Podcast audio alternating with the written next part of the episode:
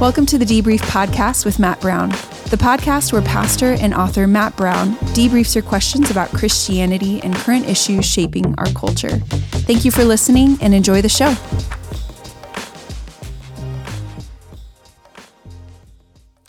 Hey guys, welcome back to the debrief. I'm here with John, and we're going to be jumping into some of your questions today. So, John, let's get rolling. Uh, this is from Amber from Riverside. I just started reading the Awe of God this week. Um, you talk about fearing God in honor in an honoring and respectful manner. Uh, many people try to reiterate the fact that God is like our Father. Um, how would you explain that concept to someone who doesn't have a healthy relationship with or even know their father? I know who this girl is. And what tools would you give someone to help them truly believe it? This is a broken young woman Amber, thank you for sending in this question. I appreciate your authenticity. Um, I'll share more about her story with you off air. Um, but abuse, uh, neglect, um, just violence, and um, just heartache. And so uh, any image of father is painful for right. her. So. Amber, I'm I'm just so I'm so touched by what you've gone through. Mm. And I'm so compassionate towards what you've lived through. But Amber, God, the Father, is not your Father. Mm. And the image that your Father has painted in you is now distorted of what a true Father is. And a true Father loves his little girl and tenderly nurtures his little girl and wants to see his little girl grow and be loved and be celebrated. That's the real father in heaven. Mm. And I know you've never experienced that, but if you will allow God to come in, and He's not like our Father, He is our Father. Yeah. Mm. And so He is, this is the thing, Amber. I, you know, I had a World War II dad. My dad was not engaged with me, mm. very quiet. I can't remember ever getting a hug from my dad, but I deeply love my dad. He's in heaven now, thank mm. God. But all of us as fathers, we make mistakes. And the question is, how severe are mistakes as fathers? Some are very severe, like Amber's father. Mm. And now what has to happen is God will reveal. You know, Lisa had a very similar situation, and God one day showed her the scripture when my mother and father have deserted me, then God becomes my father. Mm. And Lisa said, and God said to Lisa that day, Lisa, you know, her dad had deserted her. She, I remember we drove two hours to go see him because she wanted him to see the grandchildren. And he put a sign on the door and said, Hey, I had a party to go to. And she oh, cried all the way back, right? And God said to her, John, when John needs something, he goes to his earthly dad, which I did. My dad was there for me in that respect. He said, But Lisa, your dad has deserted you. I'm your dad that you can come to. And this special relationship developed between Lisa and God. Mm. And I thought it was so beautiful that anytime she needed something that an earthly dad would give her, mm-hmm. she went to God the Father and I saw him do this for her. Mm. And I mean, to the point of nurturing her soul. Wow. Right? I remember she told me something. She said that the Lord said to her, He said, Lisa, I always thought you were funny. I mean, here's God speaking that to my wife's heart. Um, and and I'm like, that's something a dad would say to his daughter to compliment his daughter and nurture her his daughter. Yeah. But Amber, I want to tell you to be brave and know that even though God is a holy and a mighty God that puts people on their face, he also has the heart of a dad. And He also wants to nurture you and He wants you to flourish in His presence. Give Him that opportunity. Be vulnerable. Pour out your heart to Him. Just say, God, I'm having so much trouble trusting you as a father because my father's let me down, but I'm going to do it. Mm. And I want you to be my dad. And He'll do it. Yeah. And I just want to, um, my heart goes out to all of our listeners who didn't have a dad or had an abusive dad. And um, I think it's why Jesus reveals God as Father to us because he knows the brokenness of so many. And so, um, you know, and, you know, just again, Amber looked at Jesus. He just says, you know, Jesus says, you know, I can see my Father and I do everything that he says. And so much of who the Father is is reflected to us in the person of Jesus. And so he says, look, I, I'm only doing what he says. I'm only, I'm only doing what I see him doing. And so just know that even though our Father is to be feared, part of who Dad is is we're seeing in Jesus. We see it in His Son. Like when I look at your boys, you know, I see you in them. They're distinct, but I see you in them, and I see your strength and your love in them. And um, so, Amber, I'm gonna be praying for you, and thank you for sending this question in. I just, I just love, I love this gal. Praying for this gal. All right, this next one is Brian from Moreno, Moreno Valley. Why do you think the term holy or holiness is so weird and standoffish to people? And how do we navigate that as a Christian? Man, I feel like you hit this in your message. I did. Yeah. Yeah, because it's been, I mean, okay, everything that's important, what is the devil going to try to do? Yeah. He's going to try to distort it. Try to, Yes. There's there's a there's a proverb, Matt, a Chinese proverb that says the cat that's been scalded by the boiling water will fear even cool water. So what is the proverb saying that if you pour boiling water on a cat and you scald the cat with it, when you put the cool water out that will bring refreshing, the cat will actually run from it. Hmm. Now, think about everything that's important for our getting close to God. What is the devil going to try to do? He's going to try to distort it. So let's just talk faith. Without faith, it's impossible to please God. Oh my goodness. Well, I remember back in the 80s and 90s, there were these teachers that came up and so distorted faith, it made it all about uh, satisfying my selfish desires Mm-hmm. using my faith to satisfy my my lusts, my my greed, right? And it really turned people off to the point where when you mention faith and you even said something scriptural like the word of faith, people are like, Yes. don't talk to me about that. Well, the same thing with holiness. Okay. So now, oh, oh well, let, let's talk another one finances. Yeah. I mean, Jesus talks about finances so much, right? It's in the New Testament so much. But what happens? You get all these teachers rise and and, and they're living in opulence and they're Yes. getting, you know, trying to figure out little ways and getting money out of people. Now all of a sudden you're like, don't talk to me about finances. Wait a minute, wait a minute. You're never going to have a harvest if you don't understand that Paul said you got to plant in order to have a harvest. So now you don't want to hear the healthy aspect of it. Same thing happened with holiness. Mean spirited pe- uh, teachers that wanted to control people into a behavior that they thought was right began to constrict people's lives, began to put the legalistic bondages on people. And now they've been scalded by that Yes. legalistic holiness. Now you mention healthy holiness, which C.S. Lewis says is irresistible when Right. you meet the real holiness. Yeah. And I agree with that because I have met the real holiness Yes. and it is so hungry. I mean, I'm reading three books right now at the same time on holiness. Wow. Okay.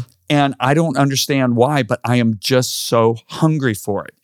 Um, so when you understand that holiness is the doorway into an intimate relationship with God, now all of a sudden you realize what it really is all about. And it's all about being separated. Holiness to me is just like, you know, when Lisa walked down the aisle and she got married to me, she said goodbye to 3.9 billion Yeah. guys. She's just saying, this is the man. I'm going to be his. Yeah. And when we when we are really truly authentically walking in holiness, it just means I'm God's. I'm his. I'm his bride. And I chose him.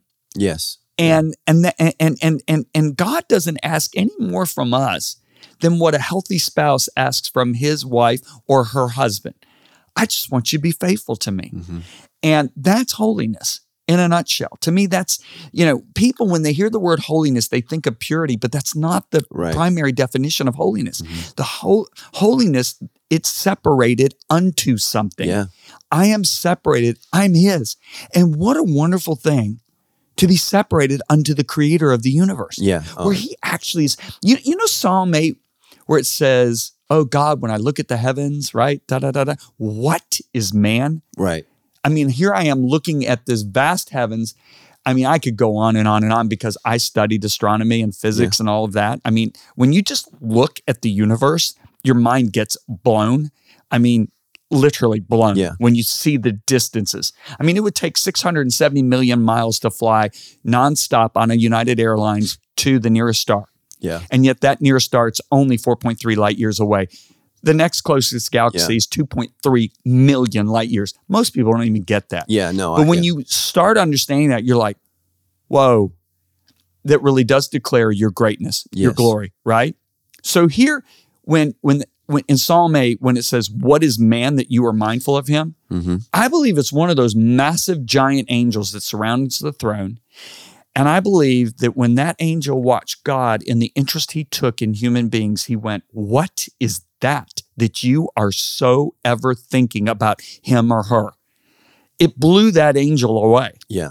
And and that's why it is so awesome to me how much God cares about us as human beings. Yes. I mean, I'm on my knees in the hotel room this morning and I'm just saying, God, thanks for choosing us. I mean, you could have let the whole human race go to hell, hmm. but yet you died. You died knowing what you would suffer. You chose to do this. It just is awesome when you think about it. Oh, I love it, man. Oh, it's so good. Yeah, I, I think, you know, um, like you said, the whole movement of God is love, you know, and and because the church was rigid and harsh and judgmental and legalistic, and so the you know the Jesus revolution, right? We we needed to get that other side of the truth of God, but now we're over there and we've forgotten. You know, I had a guy at our church, couple the last guy that was going to speak. He said, "I'm going to preach against legalism." I was like, "No, Sandals could use a little legalism, like you know, because I, I tell people I pastor First Southern Baptist Church, uh, Sodom and Gomorrah. Like that's like that's where we are in California. You know, because because people are just they, they have this picture of God. Um, you know, it's kind it's kind of Catholic, kind of not. Um, and then it's all this cultural stuff, but it's it's nothing biblical. And so I just kind of you know, God gets me, God loves me, God's my cheerleader. God wants me to be me rather than me to be who He's created me to be. And so identity is just just a mess here. This next question, John, is you know a little aggressive, so I apologize, uh, but that's how we roll at Sandals Church. So you have written what feels like a million books, twenty four actually, Alex. So thanks for rubbing it in. Twenty four books. John just wrote one in the bathroom before he came out. Um, how have you navigated and decipher, or deciphered your words versus God's words? Wow, that's good. Uh, and fought for humility throughout that. So, Alex, I hope John is still my friend after this question. I, Alex, I, I love that question. Okay. No, I actually do. Um, I think I've already kind of answered it. I, without a doubt, Alex, I think the protection of God on my life was the fact that I was so bad in English. Hmm. So um, now that I looked at these books have sold in the tens of 1000000s Mhm. right? I realize that it never could have happened without God. So as far as the humility aspect, I I more than any other human being realize my name's on the book because I was the first guy to get to read it. Mm. Now, as far as the aspect of writing God's thoughts, not my thoughts, it's my absolute passion.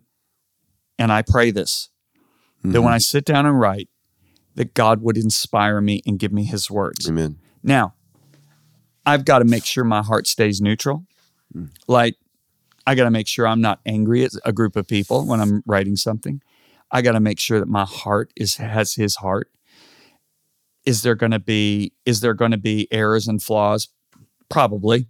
hmm And probably one day Jesus will expose that. I hope not. Yeah. But my faith is when I say, because because because this thing, I'm never going to write a book unless it's in faith. I actually said to the Lord, I'm not writing a book unless you speak to me about it. And so all 24 times God has actually spoken to me. I waited on the Awe of God book for years because I kept waiting for God to say right. I remember at one point between 2000 and 2004, my COO came in and says, uh, because my royalties go to the ministry, all you have to do is sign that dotted line and our ministry is going to get a six figure check. Hmm. And I said, no, I'm not doing it. And he said, why? I said, because God hadn't spoken to me about a book. So I'm not signing so it proud until of you on that. Yeah. and and and it, because I have too much fear, healthy fear, realizing the people that I'm I'm, I'm reaching. I mean, in Vietnam, we're the most published authors, secular or Christian, and Yeah, I can say that in like 47 other languages. yeah. So there, I, I have actually now prayed, Matt. I've said, God, if you see me going south, and you see me doing something that's going to bring shame, I want you to take me out. I want you to take me out. And and I had to realize that He will do that if if I do. hmm So that I want to keep the fear of God. I'm praying that God baptizes me with fresh fear of God every day because I know the fear of God is what what departs from sin. When I've got that in me, I, I'll depart from sin. Right. hmm So there's a real fear of the Lord, and there's a real mix of faith in that, of saying, okay, God, you know, faith without actions, corresponding actions, is dead. Yes. So I've got to sit down and know, okay, Lord, you're going to give me the words for this chapter. Mhm. And to be honest with you, it makes it really helpful for me when I look at the fact that I've never made an outline for a book. Mm. And how does a book come out? I mean, you're sitting there going, what? I mean, people laugh at me and go, you're kidding. You write an entire book without an outline. Yeah. Well, that tells me even more. It has to be God. Mhm. It can't be me. Yeah. I'm not that smart, Matt. Yeah. Yeah. I mean, I, I, I did horrible in English. So I think all of us in the areas that God gifts us in Mhm. have to constantly keep before us that this is his ability, not my ability. Yeah. Paul said it like this in 1 Corinthians 4 7. What do you have that you didn't receive? So why do you act like you didn't receive it? Yeah. So anything, if my ability to speak, I put my wife to sleep the first time she heard me preach after getting married. Her best, seriously, her best friend sitting next to her, I watched drool come out of the side of her mouth. Oh my gosh. Now I speak in front of 5,000 people, 10,000 Yeah. people, 20,000 people. People say, Do you get nervous? And I say, No, I don't. Mm. They think I'm being arrogant. I'm not being arrogant. I know how bad I was. And I know if God doesn't show up, we're all in trouble. Yeah. But the thing is, He does. And it's His ability. Mhm. And He took a boy who put his wife to sleep before His hand came on my life. And I thank God for that. Mhm. What happens if I would have been just a natural? And all of a sudden he put my hand on my life. Well, it would have taken a lot more Mhm. character development in my life to realize, okay, realize this came from God right from the beginning. Yeah. Does that make sense? Yeah, no, that's a good word. Yeah, um, you know, Alex, I'm not, I'm not John. So, uh, you know, I've only written two books, but I can just tell you my story. Um, you know, when I wrote this, it was done, and I sent it off to my first reader, and she didn't get back to me. And her husband called me, and he said she doesn't want to tell you. And I said, "What?" And he said she doesn't like it. And I went, "Okay." And I heard this from the Lord. You've been polishing a turd for six months. I heard that from the Lord, John. Oh my gosh. And wow. so I called, I called her and I said, Lori, uh, what's wrong with the book? And she said, the chapter I asked you to read first, chapter 12, she said, chapter 12 is fantastic, but we're not going to get anybody there. I said, so you want me to rewrite 11 chapters? She said, no, I want you to throw them away and start over. And so, Alex, here's what I did. I Wow. cried out to the Lord and I said, the Lord, I said, Lord, this is a turd that it's me. It's been me. And I, and I, I just got rid of it. And Tammy, my wife said, thank God, because she didn't like it either. And I sat there and I just, just every day I cried and I wept and I said, God, help me. And that's where that book came. And so I wrote that book in three months. I mean, I, I had chapter 12 done, but I threw away 60,000 words. And you know, you know That's a lot of work. you know how painful that is. But for me, what I had to do is I had to die to what I was trying to do because I was trying, people that are listening, I'm making, is it ear quotes? I was trying to write a book, but God had something to say and it wasn't in what I was writing. And so, you know, you've heard messages where you're like, that's not anointed. You know, you've heard a pastor and, Yeah. and you've and you've seen things and you know, you know when God is present in a message. You know when God is present when in, when you're writing something. And what I would just say is just like holiness, when you sense the absence of God, freak out and get it right and invite back. him back into that process. And don't be afraid. So repent. Don't be afraid to turn around and do something different. Metaneo, change, you know, change your life. And um, you know, so that was for me. You know, you're married to Lisa Bevere. No one else in the world is. So you have a Holy Spirit lightning rod to speak into your life. And so for me, I'm just so grateful, you know, because Tammy, I don't know how you and Lisa do, but she didn't want to have tension between us. So she didn't want to read it, but she had snuck a peek at it and she didn't like it. And she was so grateful that Lori said, she just said, this isn't it.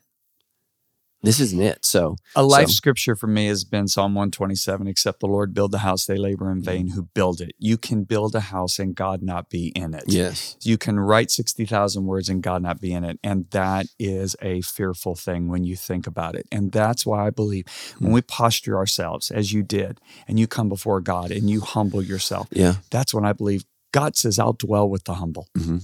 I, who am high and lofty and mighty, I dwell with him who is of a contrite Mhm. and a humble spirit. I don't want God visiting me. I want God dwelling with me. Yeah. And that's all dependent on me humbling myself and c- having a contrite, repentant heart before him constantly. Yeah. Yeah. And you, you know, you work with Kyle Olund. Mm-hmm. And so Kyle, we we share the same editor, which just makes me feel so much more important. Um, but uh, you know, Kyle, because the, the book was due Thanksgiving Yeah. And this is January 6th when my first reader says, throw this away. But I thank God Are for you talking January 6th this year? no last year. Oh, last year. yeah, okay. last year. And so, um, so, and I told Kyle, I said, hey, it's not good enough. I, I need more time. And I tell you why I love Kyle. He said, take all the time you need because we want to hear the book God wants. And so I was just grateful for that because you know it can get a little pressure oriented, like, hey, this is this has got to be done. And I was three months behind a deadline, and um, so I, I'm just really grateful. So Alex, I think that you know, I mean, I don't want to do anything unless God's in it, and um, you know, I, I learned years ago when I first figured out I was pretty good at speaking. I got a little little excited about that, and I remember John we were preaching a series. You remember the five love languages? Yeah. So I was preaching through that, and people thought, you know, I was a genius because I didn't write it, but I'm preaching through that. And I remember walking on stage, and the Holy Spirit said, You think you're pretty good, don't you? Let's see how you do on your own. And I walked up on stage and I preached this sermon, and it, and nothing worked, John. Nothing worked, nothing happened. And I remember standing in the lobby, and there was this woman, and Sandals had grown from about 100 people to 1,000 people in six months. And a woman in the lobby said this to me, John. What happened tonight? We only had evening services. You were not yourself. Oh, no, no, no. She was wrong. I was myself. I was up there without the Holy Spirit. And I went home, and here's what God convicted me I had spent more time on my outfit that week than I had in prayer. But I just tell you what, the Holy Spirit just said, let's go. Let's see, let's see what Matt can do and um, and so um, f- from that from that point forward, I, I just fell I fell on my knees before the Lord, and I saw what I can do without Him, and I just said, "I'll never again, never ever again," because it's one of the greatest things that ever happened to you in reg- regard to your ministry. I know. Oh my goodness. So and man, I have similar stories. Okay. I'm telling you, those. No, I'm Yeah, not going to say them. I'm okay. just saying those are the things I so appreciate God doing that. I know. I know. Okay, Griffin from uh, Azusa. What are some practical things you do to experience the presence of God? That's practical that's- things. That I love that question because in 2020, when COVID hit, I set a goal that I wanted to connect with God every single day.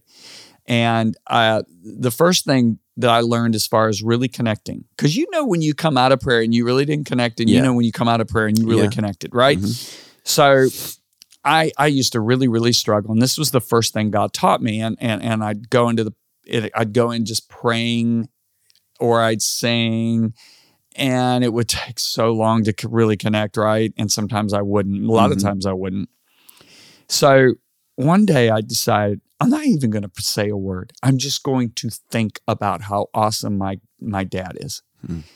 And I'd start thinking about weighing every drop of water on the earth in the palm of his hands, weighing the mountains in scales, the fact that he would take a body, empty Mhm. himself And. All of a sudden, there was the presence of God. I went, wow, that's pretty amazing. So the next day, I thought, I'm going to try it again. So I started thinking about how awesome God was, right? There was his presence. I thought, okay, this is getting easy. So the next day, I do it again, and it happens again. Mhm. So that day, I said, okay, what's going on? Mhm. Why is it now so easy to get in the presence of God? And the Holy Spirit said to me immediately, He said, How did Jesus teach His disciples to pray? Mhm. So I just say the Lord's Prayer Our Father, which art in heaven, how. And I stopped myself and went, Hallowed be your Mhm. name. Oh my gosh. And I saw it right there. Jesus taught his disciples, don't come into the presence of God unless you come in with a heart of awe Mm. and wonder Mhm. and a heart that keeps his name holy Mhm. right? Set apart, sanctified. Mhm. So that was one. The second way was to be authentic and really get to my heart. Mhm.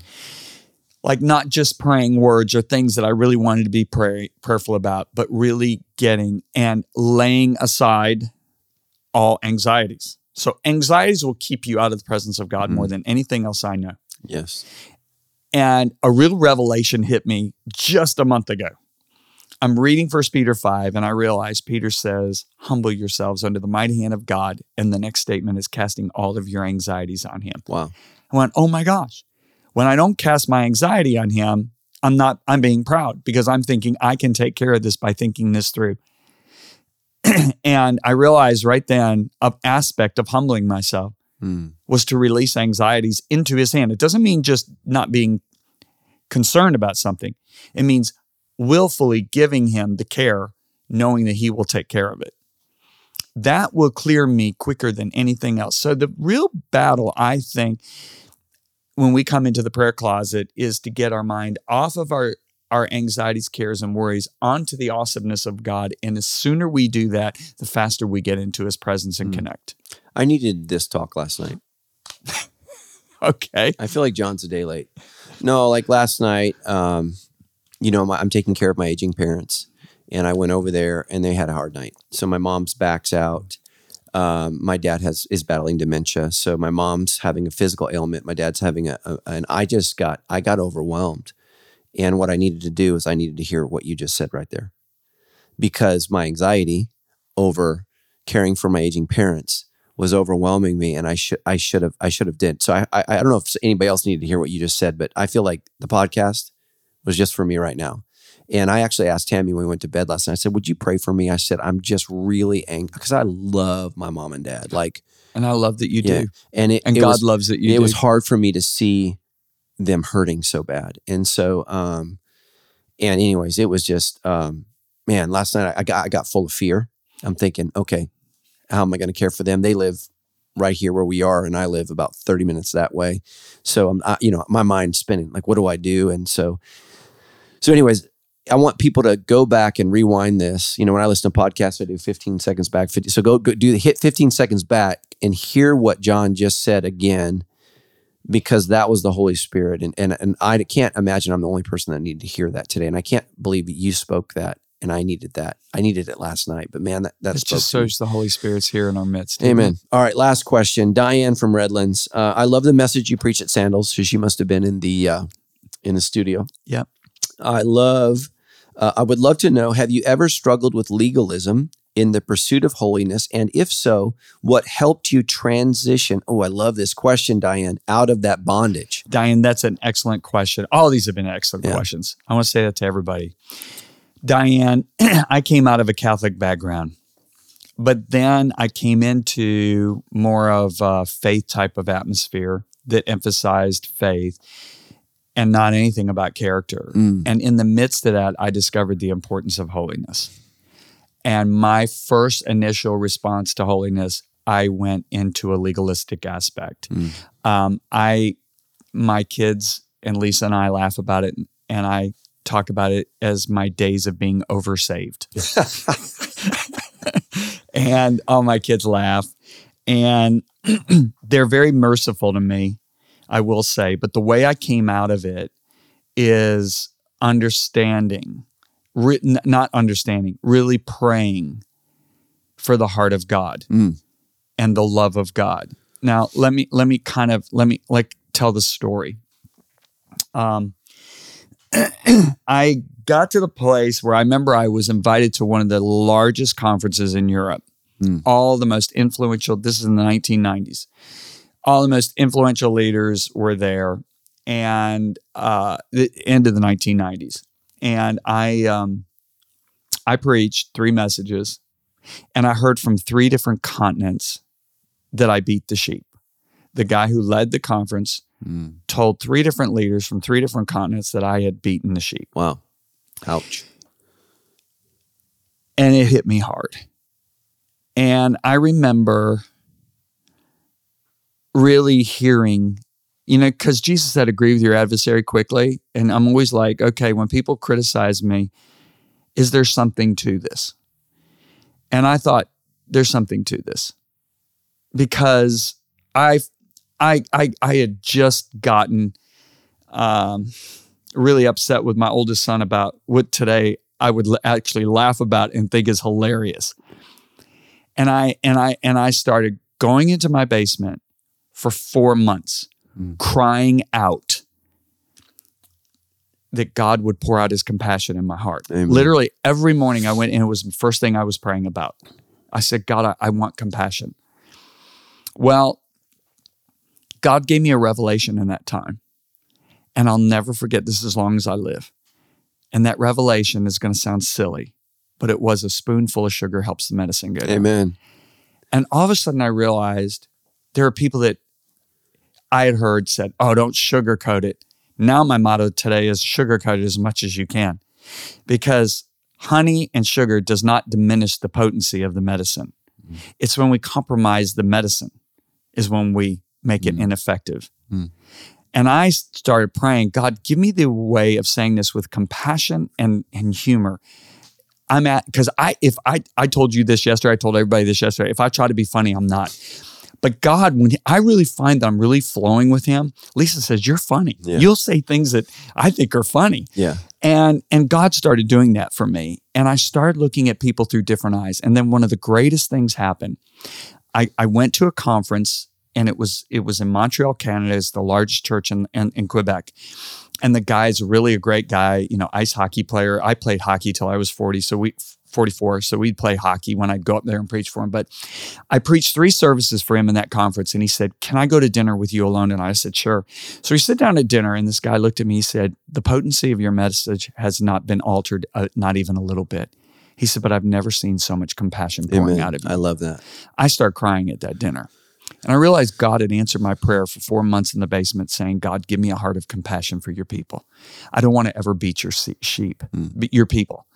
And so I would say, yes, I got a little legalistic. I got overzealous. I was swinging the pendulum from the loose living I was seeing in, in my circles, my church, and I started seeing the importance of holiness and I became a little legalistic.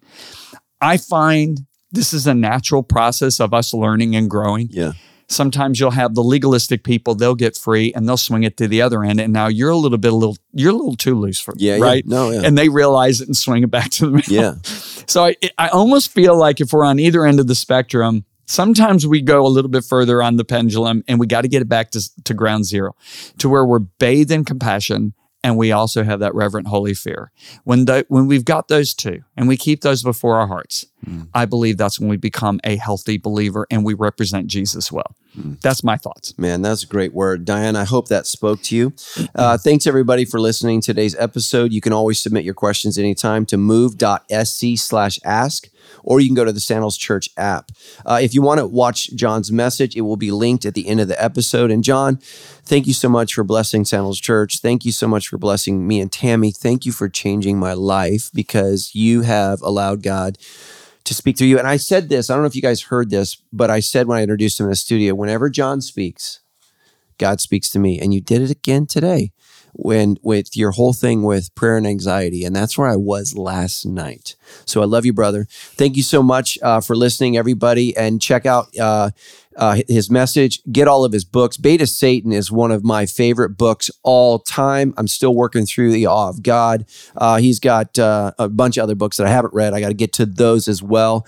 But support uh, just him and Lisa Bevere. Pray for them. They're an important voice in our culture, calling and challenging the church to be what God has called us to be. So thank you so much. Love you guys, and I'll be looking forward to you next week.